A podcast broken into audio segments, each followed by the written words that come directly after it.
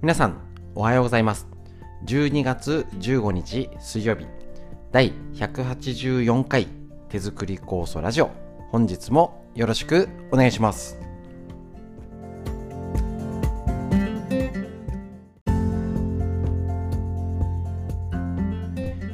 こちら、手作り酵素ラジオのラインナップ、フリーでお話しするコーナーと、脳にいいこと辞典。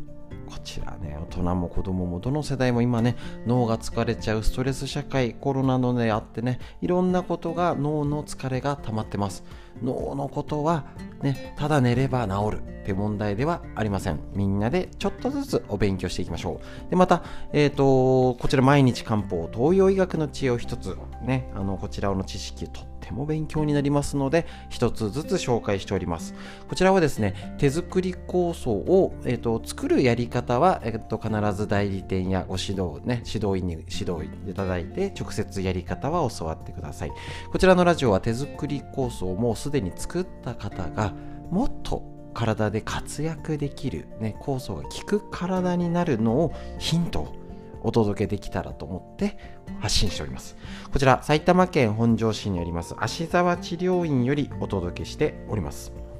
と私の母が35年ほど前からコースを始めて北海道帯広市にあります十勝金星社川村文夫先生にご指導をいただきまして、えーと、家族でねコースを飲んで、えーと、とコースの指導ってことでやってたんですけれどもコロナの影響で今まで通りのことができなくなっておりますが新たなやり方を模索すべく挑戦しているところですので、ぜひぜひよろしくお願いします。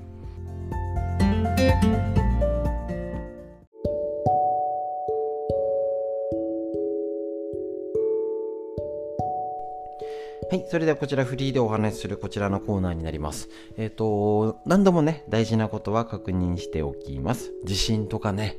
本当にね、続いておりますので、えっ、ー、と、災害時、必要なこととか必要なもの必ず確認して家族離れた家族だったりこういう時どうしようねぜひシミュレーションして情報を整理しましょう。で準備できることはやることはやっとく。で日頃の実践ねその何かあった時のことって日頃やってることしかできませんのでぜひぜひ実践してやって、えーと必要なことやったらあとは笑顔で生活していきましょう。で、えっ、ー、とコロ、コロナの方はだいぶ落ち着いてきているんですけれども、えっ、ー、と、一応新、ね、あの、オミクロン株ですかね。初の死者が出たりとか、えーと、中国で初めて感染ただ思ったよりやっぱ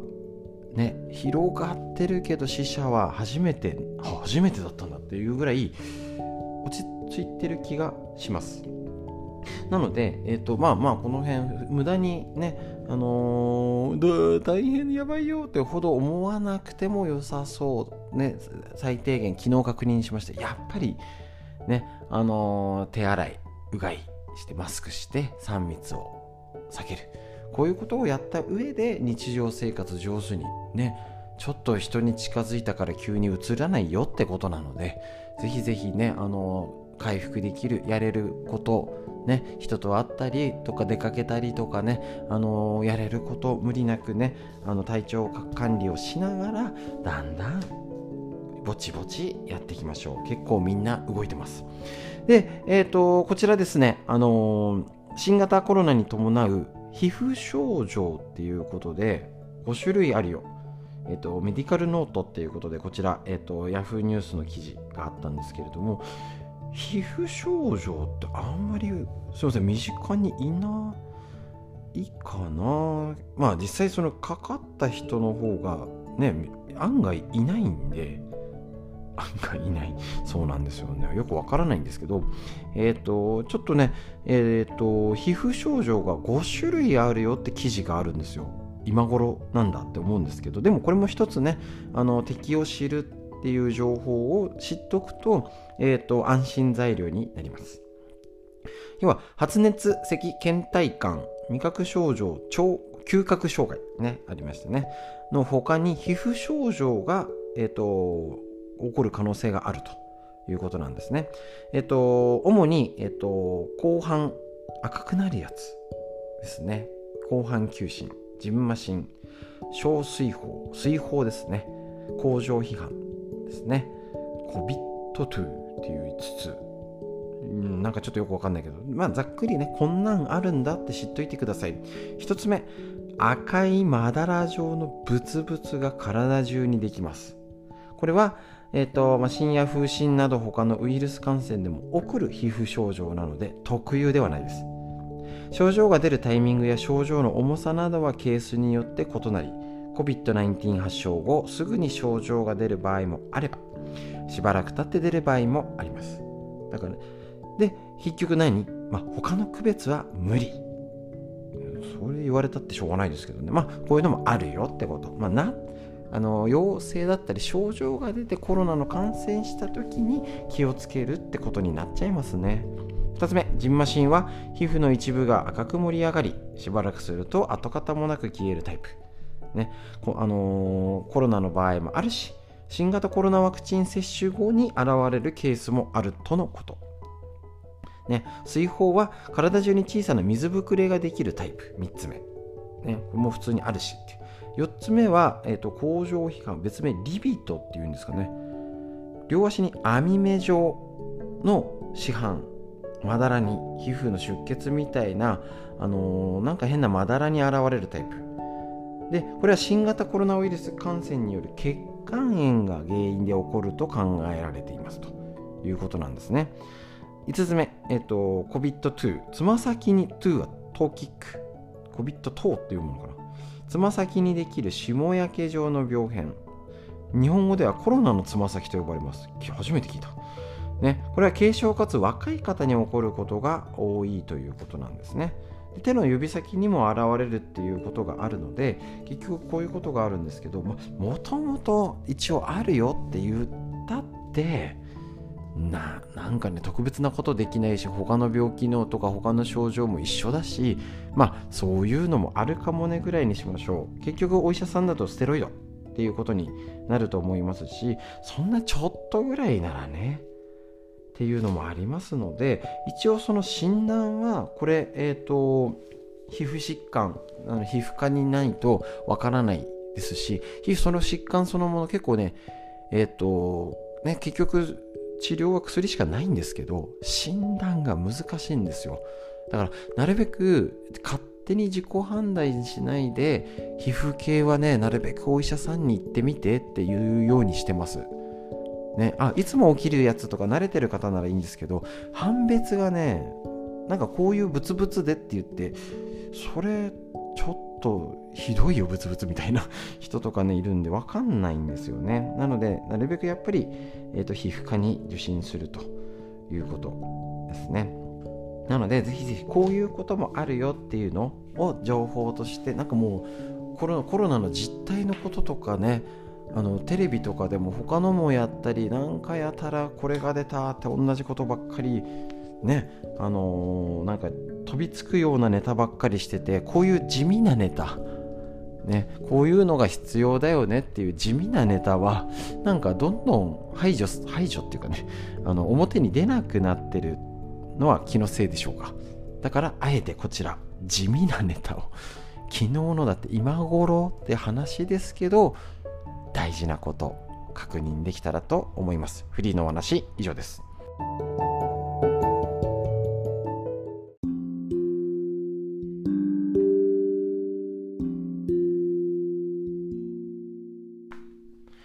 はい、それではこちら、脳にいいこと辞典。認知症予防の第一人者が教える白沢拓司先生監修の正当者。ね、大事な脳にいいこと、これをお伝えしております。えっ、ー、と、若くてもね、今ね、スマホだの、ストレスだの、コロナだの、なんだの、大変な時です。ね、あの、何回減ったって言っても、このすっきり晴れない感じ、なんでしょうね。本当に。なので、えっ、ー、と、もう誰もが脳が疲れてるよって認識必要ですし、ね、ボケてらんないですからね、本当にね、しっかりしなきゃですからね。そのためにみんなで脳のことを勉強していきましょう。こちら、おはようがボケ防止の第一歩、第一歩。コミュニケーションがね、やっぱ不足するってことなんですよ、今。特にコロナで。で、これはもちろん、年取ってボケないためにもそうですし、今子供もそうですからね。マスクした人しか会ってないんですよ。ね、人間関係とかねあのあの性格形成に半分は遺伝って言われてますけど半分は他人とのコミュニケーションとも言われてます大事です脳を活性化させて若々しく保つには人とのコミュニケーションが必要です。人と会ったり会話を交わしたりすることは脳に刺激を与えます。例えば一日中一人で家にこもり誰とも会話を会話交わさないような日は表情もずっと変わらず頭もあまり使ってないです。ですね。これも医療や研究の場でもコミュニケーションが認知機能の衰えを防ぐのに有効な手段だということなんですね。まあそかといってね難しくじゃなくて例えば朝挨拶するね、家族同居しててもなんか顔も合わせないぐらいのね、また違う問題があるとは思うんですけれど、しっかり言ってきます。ただいま。たったこれぐらいのことが減ってる気がするんですよ。ね、考えてみてください。昔の方が近所の人とおはようとか言いましたもんね。で保育園とか送り迎えとかしてる時のね先生とかおはようございますって言うんですけどやっぱりおはよう大人になるにつれておはようっていう人減ってますし今リモートだなんだコロナでねもっと減ってる。ましてやまた一人暮らしの方の場合朝の散歩中にすれ違った人やお店のスタッフなどおはようと挨拶することがボケ防止につながるっていうことこの会話挨拶超大事だと思うんですよね。人と触れ合う。もちろんね直接肌と肌が触れ合うことが今難しいので、えっ、ー、とコミュニケーション言葉会話することで、えっ、ー、とコンタクトを取る。大事かもしれないですね。楽しい会話は脳を活性化させます。脳のために毎朝おはようを大切にする。もちろんねこれねあの飼ってる猫ちゃんワンちゃんとか大事な植物なんか何でもおはようっていう場がいいと思いますしね。いやそういう相手もいないって言ったらぜひこのラジオでおはようおはようおはようございますと声に出して言ってみてください。もう家なら恥ずかしくありません。ね。えっ、ー、と、おはようございますってしっかり言ったり、はい、息吸って吐いてってね、声に出してやりましょう。で、えっ、ー、と、5分の動画とかだったり、えっ、ー、と、教えるストレッチも、えっ、と、あ、いつもは言ってないんですけどね、声を出して同じように横から万歳。ね、45度で曲げて。っていうのを声出して言うだけでも違います。ですね。なので、これ、えっ、ー、と、コミュニケーションの活性化するために、こういうことを脳が元気になるっていうこと、さらには、今、こういうことができなくなってる、減ってきてる、大変なんだってこと、脳に対して知っておく。まず、これが大事だと思います。なので、今後この後続けてそのえっと、コミュニケーション不足を防ぐですね。えっ、と、ヒントも紹介しておきます。こんな感じで実践例ヒントをどんどん紹介していきたいと思います。今日の脳にいいこと、以上です。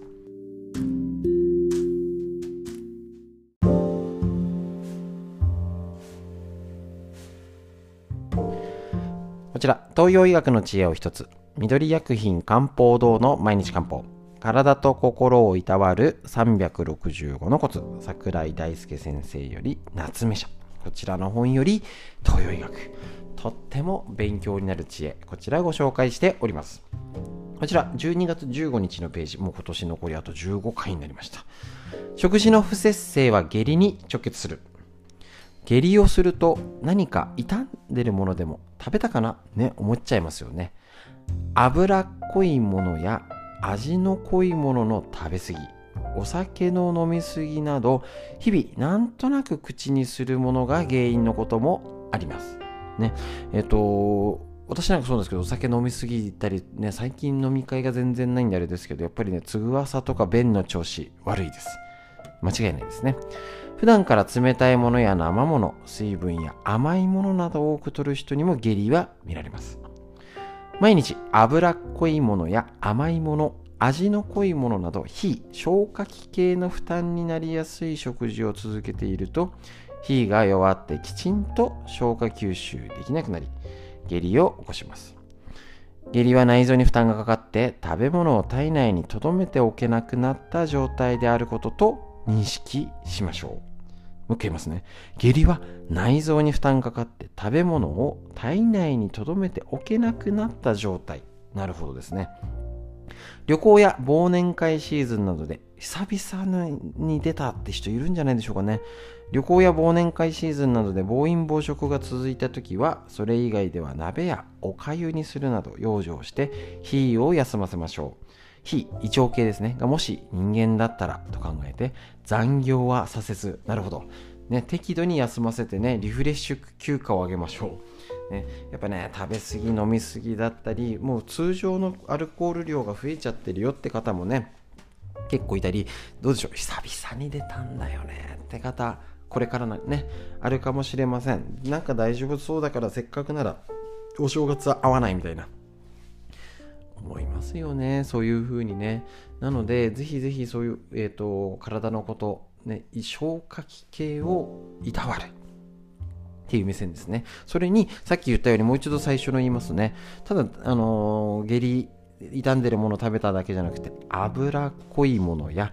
味の濃いもの食べ過ぎお酒の飲み過ぎなどまた冷たいもの普段から生もの水分や甘いものこのね冬夏に暑いのにアイスってある意味正常な反応。けど冬でも氷を入れてジュースを飲んでる。ね。お酒もなるべくね今最近あのなんかもねお茶お茶割りにしてます、ね、ビールは冷たいのいただきます。けどその分あったかいの飲んだりとかねあの取りすぎないように時間帯飲みすぎないよう遅くならないようにやっぱね何でもありはダメですね。その一つ氷とか冷たいものアイス多いんですよ今。冬でももう当たり前にもう癖になってる方。そういう方ほど病気っていう形で現れているっていうのも経験上の知識として持っております。ぜひこの時期はたまに楽しみで食べるならいいんですよ。毎日気をつけましょう。以上です。